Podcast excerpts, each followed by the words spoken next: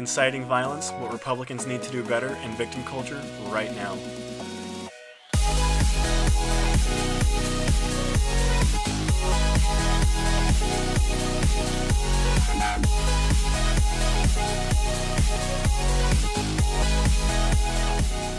This is the Alex Strom Show coming to you from the Liberty Lair. Today is Wednesday, April 17th. I'd like to apologize for the inconsistency that we've had with our shows lately. Aaron was just out of town, and I've been kind of busy with school lately because finals are coming up next week, but it should settle down pretty soon. So, just a couple headlines before we get started today. There was an Alabama committee that passed a bill banning abortions and would make killing unborn babies a felony, so that's some good news. And then Georgetown University students voted to have a mandatory reparations fee of $27.20 each semester to be paid to descendants of slaves. I talked about this last week, and I honestly think it's kind of ridiculous that they're forcing these students to pay reparation fees for something they never did. Alright, let's get started. So, most of you probably know the cathedral in France caught fire the other day. Ben Shapiro tweeted about the fire. He called it a monument to Western civilization and Judeo Christian heritage. And this is relevant because he has his new book that's out about, about Western civilization. Talia Lavin, who was actually forced to resign from the New York Post after calling a wounded veteran a Nazi, wrote an article about Ben's tweet, and her headline of the article was How the Far Right Spread Politically Convenient Lies About the Notre Dame Fire. And in the article, she somehow relates what Ben said to blaming Muslims for the fire, branding him as an Islamophobe, and insinuates that he is inciting terrorism. And then Ben, of course, rebutted her, and a large amount of people actually came to defend Ben Shapiro because they knew that she was just trying to smear him. And then she switched from being the attacking person, because she, she did, that's an attack on Ben, and then she went to being to playing the victim. And the leftist defending her said that the attacks were actually inciting violence against her. Criticism isn't inciting violence calling somebody out isn't inciting violence. There seems to be a big misunderstanding of what inciting violence actually is, especially from the left. When President Trump speaks, there's a lot of times you hear the left say that, that he has this hateful rhetoric and he brings violence to others. Like most recently, there was some, some guy, obviously is a mentally unstable person, called Ilhan Omar's office, threatened her, threatened her workers, and the left kind of retaliated by saying that this was Trump's fault because of his criticisms, criticisms of her and her anti Semitism. But Trump or anybody else calling someone out for what they say or do or for their policy isn't inciting violence. Inciting violence is literally calling for someone to be harmed. Kind of like some top Democratic officials and other Democratic, other people that are Democrats have done before. So here's some videos of Democrats inciting violence. This is Nancy Pelosi in October of 2018. I, I think that, that we owe the American people to be there for them, for, the, for their financial security, respecting the dignity and worth of every person in our country. And if there's some um, collateral damage for some others who do not share our view, well, so be it, but it shouldn't be our original purpose. So she's saying that there's going to be collateral damage because conservatives don't share your view. Right. Now here's Maxine Waters in June 2018. And so let's stay the course. Let's make sure we show up wherever we have to show up. And if you see anybody from that cabinet in a restaurant, in a department store, at a gasoline station. You get out and you create a crowd. And you push back on them. And you tell them they're not welcome anymore, anywhere. So the people who aren't these extreme leftists like Maxine Waters can't even live a peaceful life because they're all such terrible people. They can't even go have dinner. This Ted Cruz was at a restaurant with his wife and he had to leave because there were people harassing him not too long after Maxine Waters said this. And now here's Eric Holder saying to kick conservatives. But Michelle says that, you know, when they go low, we go high. No, no. When they go low, we kick them. And here's presidential candidate Cory Booker in July of 2018. And so, before I end, that's my call to action here. Please don't just come here today and then go home. Go to the Hill today. Get up and please get up in the face of some Congress people. And also Hillary Clinton in October of 2018. You cannot be civil a political party that wants to destroy what you stand for, what you care about. That's why I believe if we are fortunate enough to win back the House and or the Senate, that's when civility can start again. But until then, the only thing that the Republicans seem to recognize and respect is strength. Also, Madonna said that she thought about blowing up the White House. First of okay, I get it that you don't like Trump and you want to kill him, but blowing up the White House would also probably kill other people. People that, you know, aren't President Trump, innocent people, even though Trump is an innocent person. How is that not inciting violence? Harvard law professor Lawrence Tribe said if you're going to shoot him, you have to shoot to kill, talking about how Democrats are going to impeach Trump. How is that not inciting violence? How is that okay?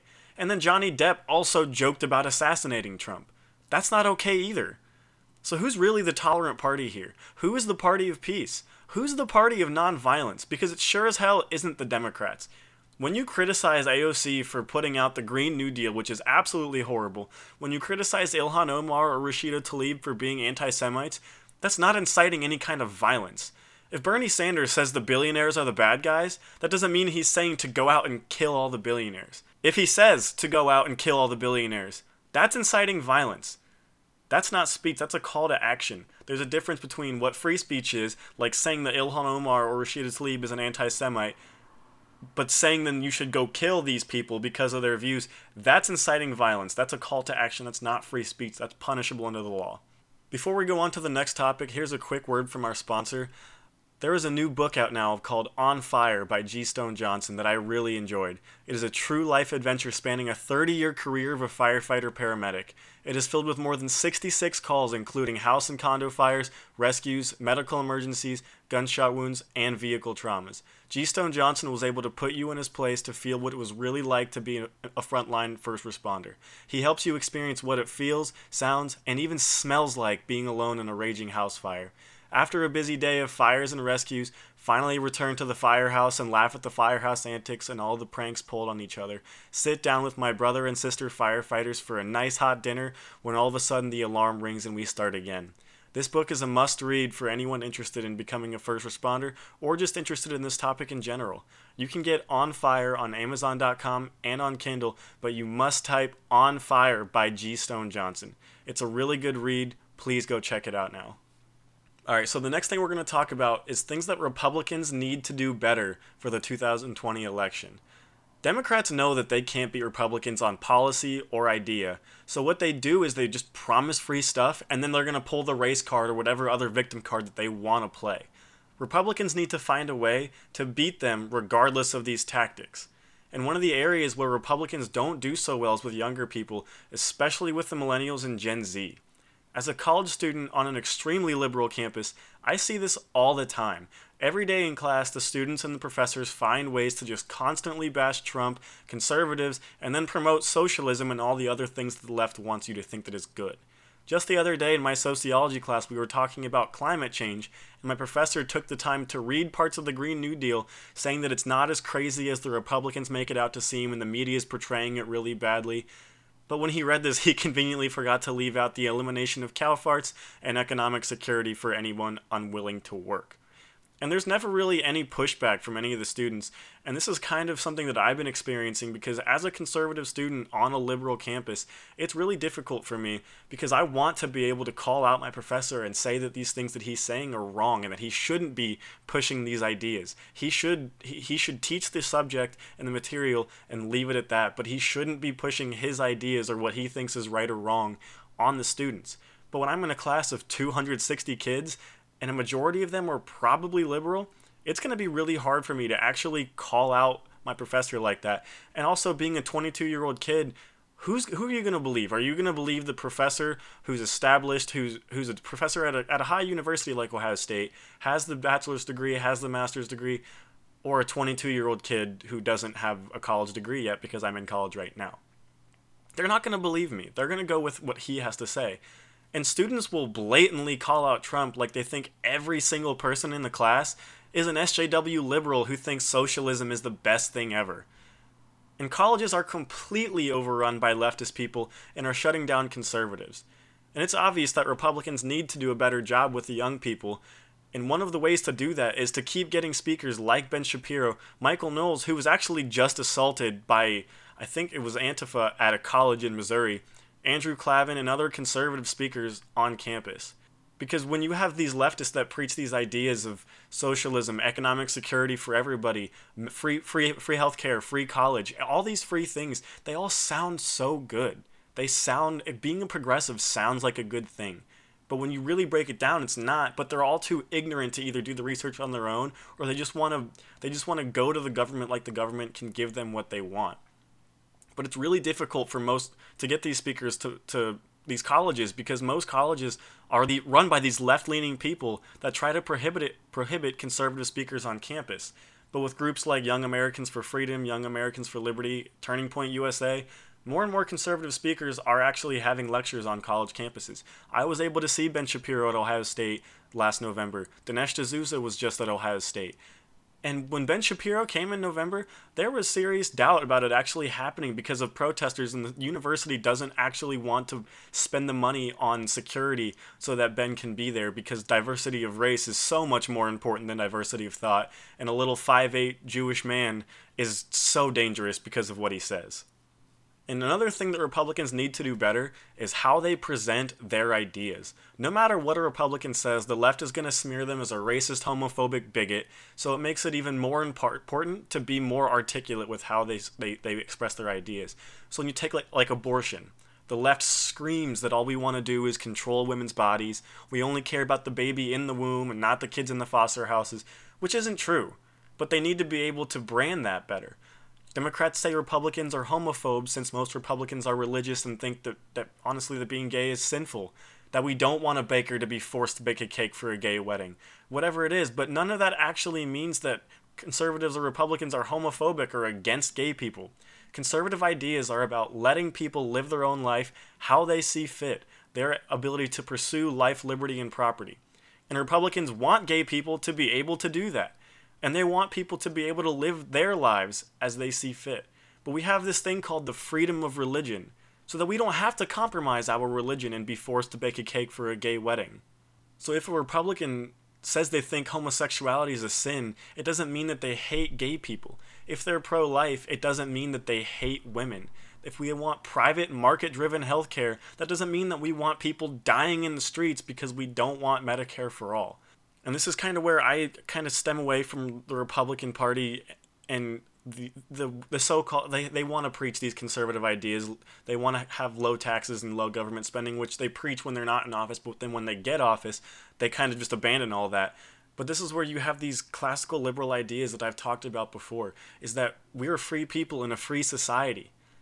We want you to live your life the way that you see fit, as long as you're not depriving other people of their right to life, liberty, or property. The government isn't supposed to be in there making things right for you. And these are just things that Republicans aren't good at, and they need to get better at that.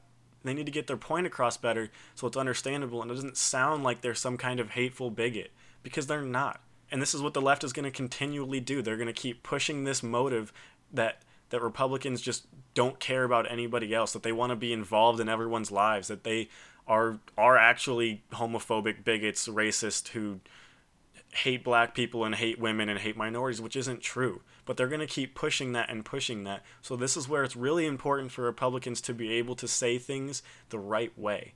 And honestly, they don't really do that that often. Before we move on, make sure you follow us on all social media platforms. You can find us on Facebook, SoundCloud, and iTunes by searching the Liberty or Death Podcast, on Instagram at Liberty or Death Podcast, and on Twitter at Liberty or Death P.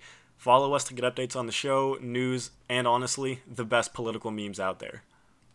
Alright, so this next topic is a little bit triggering, so just be ready for that. I want to talk about victim culture. And this isn't saying that people who are like committed who have crimes committed against them, rape, assault, whatever, that not they're not victims because they're obviously victims of horrible crimes. This isn't about that. This is about the idea that is driven from the left that your race or your gender or your religion or your economic status or whatever it is that you're a victim because of it. Rashida Tlaib, Ilhan Omar, and AOC are huge in the victim culture movement. I don't know if you saw, but Ilhan Omar just talked about 9 11 as some people doing something.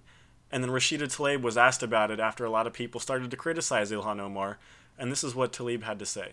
I know that there's something else that has been on your mind and on a lot of folks' minds, and that is some comments and some some backlash now to Congresswoman Ilhan Omar after some comments surfaced this week in which, and I want to play it. She said something about the 9/11 attacks. I want to talk about your reaction to the backlash and your reaction to the comment in two pieces. So here's that remark, Congresswoman. CAIR was founded after 9 11 because they recognized that some people did something and that all of us were starting to lose access to our civil liberties. And it's that, that phrase, people did something, that is being picked up on by some of the Congresswoman's critics, including, for example, the cover of the New York Post, which I will ask you about in a second. But on these remarks themselves, some people did something as a reference to 9 11. Do you think she should have rethought her words? Do you No, worry look, about the appropriateness of that? It- they do this all the time to us, especially women of color. They do that. They take our words out of context because they're afraid because we speak truth. We speak So, right there, she jumps to saying that people attack them because they're women of color.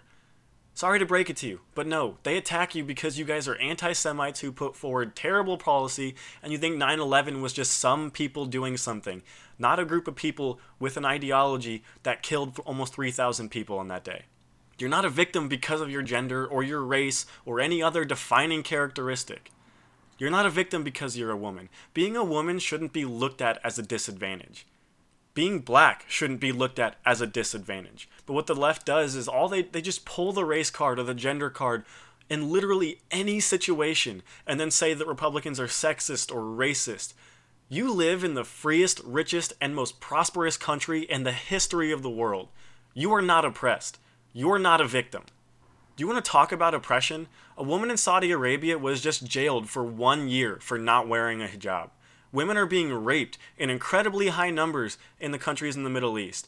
If you live in the Middle East and you're part of the LGBT community, you can be jailed and sentenced to death just for being gay or lesbian or transgender or whatever else you want to identify as. There's full blown slavery happening in these countries. There's a genocide of Christians in the Middle East.